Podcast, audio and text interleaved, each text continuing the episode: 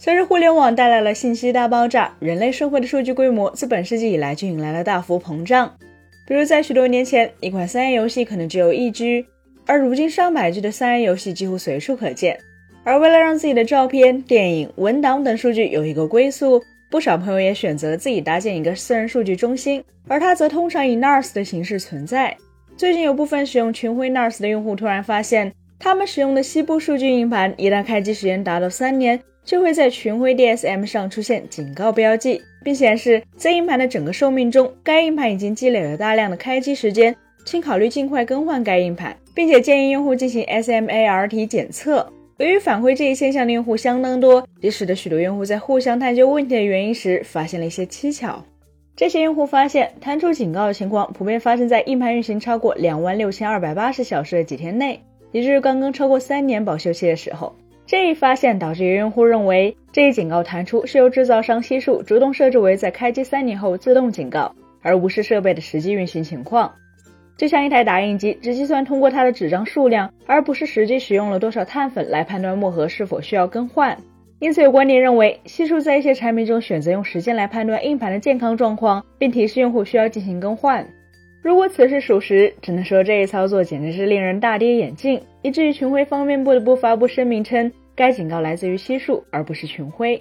使用西部数据设备分析，也就是 WDDA 的硬盘会在群晖 DSM 中收到警告，而这一监控和测试子系统是由西数开发的，包括在达到一定开机时间后发出警告。但由于发出的警告不是硬盘或存储池出现错误，因此群晖 DSM 无法进行修复。用户只需取消警告或禁用 WDDA 后才能继续使用。由于群晖站出来撇清了关系，再加上有大批保修期为五年、七年的硬盘也同样收到了警告，因此导致了许多用户认为这是西数试图销售更多硬盘的掠夺性策略。毫无疑问，用户的愤怒其实很好理解，毕竟西数是有前科的。此前在2020年，西数被曝偷偷用叠瓦式磁记录替换部分使用 CMR 常规磁记录技术的红盘。这些硬盘可以通过重叠数据，以牺牲写入速度和寿命为代价，在每个磁盘上容纳更多的数据。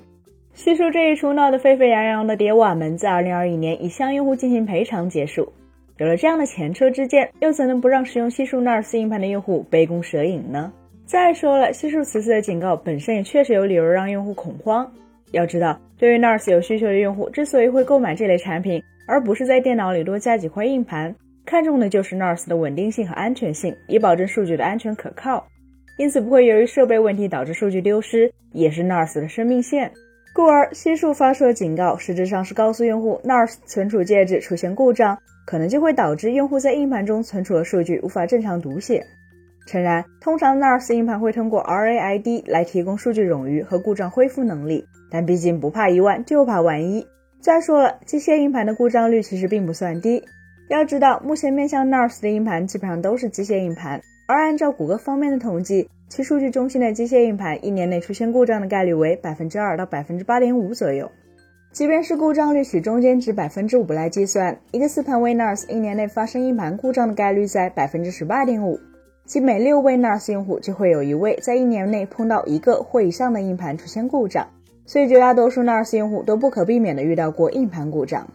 由于在近年来的固态硬盘大降价之前，机械硬盘在消费级市场的生存空间已经被前者大幅度挤压，也使得机械硬盘很早就成为了一个夕阳行业。而在今年的六幺八中，四 T 机械硬盘更是跌破了三百元，几乎就是白菜价了，所以使得其维修价值并不大。因此，面对硬盘故障，大多数用户的第一反应不是维修排障，而是直接换新。不得不说，技术方面很好的把控了纳尔斯用户的心理。